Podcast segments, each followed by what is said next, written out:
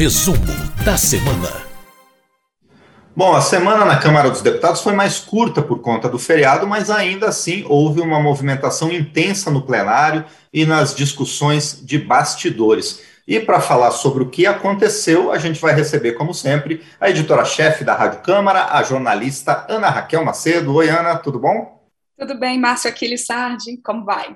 Tudo, tudo certinho. Depois de uma semana de férias, voltamos à labuta. Então, Ana Raquel Macedo, bom, no programa Painel Eletrônico, do qual o resumo da semana também faz parte, para quem não nos ouve dentro do painel eletrônico, a gente tem um outro quadro chamado Economia Direta. Você vai incorporar um pouco o colunista Fernando Gomes para explicar para a gente tudo sobre a PEC dos precatórios. Que, embrólio é esse, Ana Raquel Macedo? Estou quase chamando o Fernando Gomes para explicar comigo. É. Bom, deixa a parte econômica mais profunda aí com o Fernando na economia direta. Vou tratar aqui é, dos temas gerais da PEC dos precatórios, mas e também das questões políticas que envolveram essa votação no plenário nessa semana. Você voltou aí das férias logo depois do feriado do 2 de novembro, os deputados também começaram aí as votações nessa semana, na quarta-feira, dia 3, portanto, logo em seguida ao feriado, e com uma votação difícil, porque essa, a PEC dos precatórios, PEC é, é a sigla que a gente usa aqui no jargão legislativo para proposta de emenda à Constituição, ela muda a Constituição e, portanto, tem um trâmite diferente, ela precisa, por exemplo, de dois turnos de votação, com no mínimo 308 votos em cada um desses turnos. O que, foi feito essa semana? Os deputados eles votaram a proposta principal, o trecho principal da PEC dos precatórios, depois de muita negociação do relator, o deputado Hugo Mota, do Republicanos da Paraíba, e o que, que ficou nesse texto principal aprovado até este momento? O que, o que acontece é o seguinte: o governo encaminhou para o Congresso a PEC dos precatórios, porque esse ano a gente tem uma previsão aí. O que, que são os precatórios? São as dívidas do governo com pessoas, com empresas, com outros governos, por exemplo, governos estaduais, e que são reconhecidas pela justiça, e aí, a partir do momento que elas têm a sua tramitação encerrada na justiça, há uma ordem ali do pagamento desses precatórios definida pelo próprio Poder Judiciário. Nesse ano, a expectativa, o governo tem uma expectativa de pagamento de cerca de 55 bilhões de reais em precatórios, e para o ano que vem a projeção é de um pagamento de quase 90 bilhões de reais dessas dívidas. E o governo, preocupado é, com esse volume, que praticamente dobra em relação ao é, é, que ele vinha pagando antes, é, propôs ao Congresso que pudesse dividir esse pagamento em até 10 anos. O Congresso recusou essa proposta do governo nesses termos. E o relator, o Mota, então, negociou um texto diferente. O que é esse texto, então, que foi aprovado até o momento pelos deputados?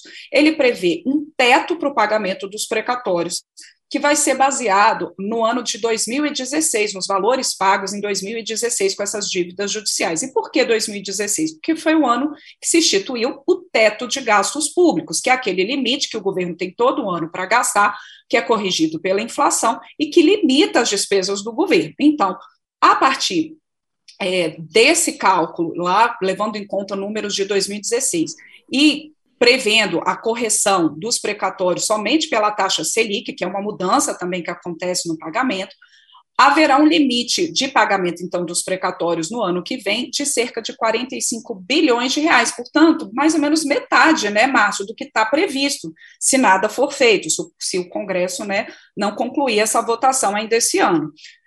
Outra mudança feita é, pela proposta aí do relator é que você mude também a forma de cálculo do próprio teto de gastos públicos, ah, que seria calculado ali o ano, né, os limites ali de cálculo mudariam.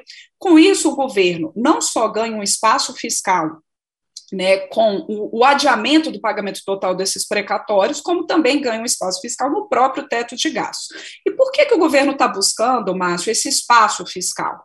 Primeiro, para poder fazer os seus pagamentos no ano que vem de investimentos, e não só isso. O governo ele quer pagar no ano que vem, portanto, e por enquanto o valor só se refere ao ano que vem, do chamado Auxílio Brasil, é, que vai substituir, que substitui o Bolsa Família. O Auxílio Brasil, o governo colocou para pagamento no ano que vem um valor de R$ reais por família, para cerca de 17 milhões de famílias. E esse valor de 400 reais, o governo diz que só tem como suportar se tiver espaço fiscal. Por isso que esse é o principal argumento do governo para a votação da PEC dos precatórios. Num primeiro momento, realmente os 400 reais seriam previstos só para o ano que vem, né, do, do Auxílio Brasil. O que mais que está previsto nesse texto aprovado nessa semana pelos deputados em relação à PEC dos precatórios? Além dessa questão de ter um teto para o pagamento, além dessa questão de mudar a fórmula de, né, de, de correção pela taxa Selic, a mudança no teto de gastos, enfim, você tem alguns critérios de prioridade para pagamento desses precatórios dentro desse limite do ano que vem. É, precatórios de até 66 mil reais não estariam limitados, né? Ah, também tem prioridade ali nesse pagamento aqueles precatórios relacionados a dívidas com idosos, com pessoas com deficiência, pessoas com doenças graves, também tem uma prioridade de pagamento, e esse foi um, uma das grandes negociações nesse texto que foi votado no plenário, mas relacionados às dívidas do governo federal com os estados nos repasses do antigo Fundef, que é o Fundo de Desenvolvimento do Ensino Fundamental. Ele foi substituído pelo Fundef, mas pelo Fundeb, mas ficou um passivo lá de pagamento para os estados. Esse, essas dívidas, então, relacionadas ao Fundef, também teriam uma prioridade, no ano que vem seriam pagos 40% dessas dívidas, e depois mais 30% em 2023 e mais 30% em 2024. São cerca ali, de 16 bilhões de reais aí dessas dívidas com estados, ah, principalmente dívidas com Bahia, Pernambuco, Ceará, Amazonas, e que também isso faz parte da negociação. Outra questão também, que fez parte dessa negociação do texto, é que ah, aquele credor que eventualmente não tenha, não seja contemplado por essas prioridades no orçamento do ano que vem, uma possibilidade é ele aceitar um desconto de 40% no valor a receber, para com isso ele ser incluído na fila de pagamentos do ano seguinte. Então, ele já entra na fila de pagamentos do ano seguinte se aceitar esse acordo ali, que seria definido em, em, em instâncias de conciliação na justiça. De toda forma, essa foi uma construção, mas a votação do texto principal em primeiro turno, Márcio, ela não foi folgada. A gente, como eu disse, para mudar um, um, texto da Constituição, são necessários 308 votos. E nessa votação foram 312, portanto, só quatro a mais do que o mínimo necessário. Foram 312 votos sim e 144 votos não. Entre esses 312 votos sim, houve inclusive o acordo ali a, a concordância de parte da oposição, como, por exemplo, parlamentares do PDT. Mas entre os votos não, a gente teve tanto deputados de oposição, como também deputados considerados ali independentes. E quais eram essas principais críticas de quem é contra esse texto que está sendo, então, negociado pelo relator Hugo Mota? Primeiro, essa questão de que o espaço fiscal para o Auxílio Brasil, na avaliação desses parlamentares contrários, seria uma medida eleitoreira, porque os 400 reais do Auxílio Brasil estão previstos só para o ano que vem, por enquanto, e na avaliação desses parlamentares contrários, não haveria necessidade de você fazer isso, de alguns desses parlamentares contrários, não haveria necessidade de você fazer isso via uma proposta de emenda à Constituição. Né, eles defendem alguns deles até o fim do teto de gastos. Outros considerados também contra, independentes, contrários às propostas, dizem que seria um calote do governo, porque esses valores com os precatórios já estão definidos pela justiça. Então, o governo está demorando um pouquinho mais para pagar. Por outro lado, a gente teve, então, esses 312 votos sim, considerando, por exemplo, que o relator Hugo Mota falou, de que há necessidade desse pagamento de um auxílio para os menos favorecidos, para quem mais precisa, exatamente nesse momento de pandemia, de pós-pandemia, que é o caso do Auxílio Brasil, e também a necessidade de o governo poder ter um espaço maior para investimentos no ano que vem. De toda forma, como eu disse, essa foi só a votação do texto principal da PEC dos precatórios, ainda tem prevista a votação dos chamados destaques, que são emendas que ainda podem alterar o texto, e depois da conclusão da votação em primeiro turno, ainda precisa votar em segundo turno. Cada destaque e também a votação em segundo turno, tudo isso tem que ter no mínimo 308 votos. E é isso que a gente vai ter na semana que vem, né? Segundo declarações do presidente Arthur Lira, a partir de segunda noite já tem sessão, terça-feira deve retomar essa questão dos precatórios, é isso, Ana? É isso mesmo. O presidente Arthur Lira já é, marcou, macho, sessão para segunda-feira à noite, com outros projetos na pauta, mas exatamente na ideia de trazer os parlamentares para Brasília, porque essa sessão de segunda-feira, o próprio presidente Arthur Lira já disse que terá efeito administrativo. O que, que significa isso? Quem faltar vai ter desconto no salário. Então, já tem sessão segunda-feira à noite, na tentativa, então, de incentivar os parlamentares a virem para Brasília, para na terça-feira tá a maior quantidade possível de parlamentares aqui, porque como é uma votação da PEC dos precatórios, que, como eu disse, precisa de 308 votos, são três quintos da Câmara, é um quórum bastante alto, então você precisa ter muitos deputados em Brasília para poder é, é, garantir a votação desse texto é, é favoravelmente, como espera o governo. Muito bem. Bom, agora a gente vai falar da COP26, né, que é a nova Conferência das Nações Unidas para questões relativas a mudanças climáticas. Ela já começou, está praticamente na metade, lá em Glasgow, que é a capital da Escócia. Bom, e por que, que a gente está falando disso? Porque, primeiro, tem uma delegação de parlamentares brasileiros lá e a Câmara também tem atuado nessa questão, não é, Ana? A gente tem. Opa! Parei para tomar uma aguinha aqui. Raquel Macedo, para quem não nos vê pelo YouTube, ela estava bebendo. Parei para tomar uma água enquanto você introduzia a pergunta. Os precatórios, eu fui rápido demais, desculpa, Ana Raquel Macedo. Imagina, então, imagina. É, essa, essa conferência ela tem gerado bastante discussão na Câmara e também a votação de projetos, não é, Ana? Isso, Márcio. A gente tem aí a Conferência das Nações Unidas para Mudanças Climáticas, a COP26, que está sendo acompanhada com muita atenção e expectativa para que os governos uh, cheguem a acordo, inclusive, sobre o mercado de carbono, que foi, e, e reduções de emissões, que foi ali colocado como diretrizes lá do Acordo de Paris, em 2015. E o que, que é, é, a ideia? É, é que há uma comitiva prevista de parlamentares brasileiros para participar da conferência de Glasgow já nessa semana. Alguns já estão, inclusive, na Escócia, participando das discussões desde a primeira semana, e nessa segunda semana a previsão de outros parlamentares indo.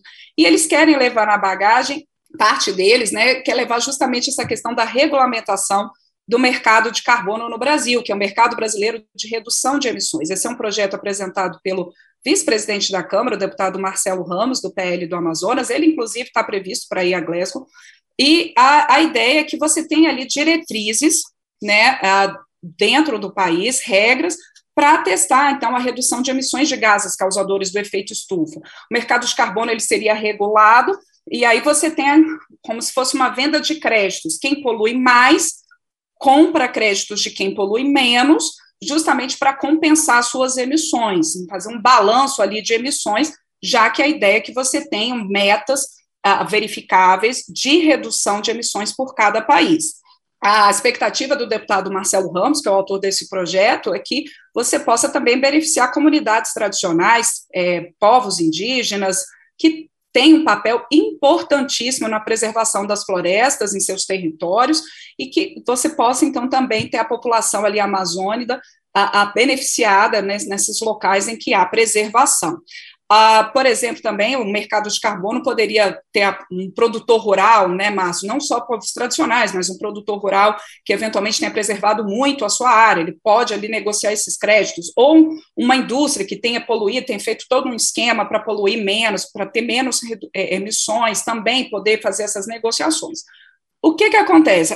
Então, tem essa ideia, tem esse projeto, alguns essa, essa urgência para esse projeto que regulamenta o mercado brasileiro de redução de emissões foi aprovada nessa semana, com a expectativa de ser aprovada na próxima semana a proposta em si, para levar, então, para a COP26 essa sinalização do parlamento de que também está envolvido nessa discussão importantíssima lá da Conferência das Nações Unidas sobre Mudanças Climáticas. Agora, o mercado de carbono, Márcio, ele não é consenso nem lá na COP26, nem no parlamento. Por quê? Alguns é, criticam essa possibilidade do mercado de carbono como se fosse uma licença para poluir. Então, há quem diga que ah, você mercantilizar, você colocar um preço aí nessas emissões, nessas transações de, de emissões de carbono, que isso seria uma, uma licença para poluir. É uma discussão. E isso está colocado, e, e, não é um consenso, e está se tentando chegar a um consenso, a um acordo sobre como seria esse mercado, tanto lá na COP26, é um dos grandes temas da Conferência das Nações Unidas, como no próprio parlamento, na própria Câmara. E esse projeto aí que está sendo negociado entre os deputados, ele prevê justamente uma implantação gradual e que é uma sinalização de que ele esteja em sintonia com as discussões dos países nesses acordos climáticos. Bom, então essas foram as principais discussões dessa semana mais curta na Câmara dos Deputados, mas como a gente já antecipou, a semana que vem promete entre as discussões dos parlamentares, e é sobre isso que a gente vai falar no nosso próximo encontro, né, Ana? Por enquanto, obrigado, bom final de semana e a gente se vê. Com certeza, Márcio Sardi. Obrigada para você também, um excelente fim de semana e para quem nos acompanha aqui no Resumo. Muito bem, essa foi Ana Raquel Macedo, editora-chefe da Rádio Câmara, jornalista, que está conosco sempre no resumo da semana.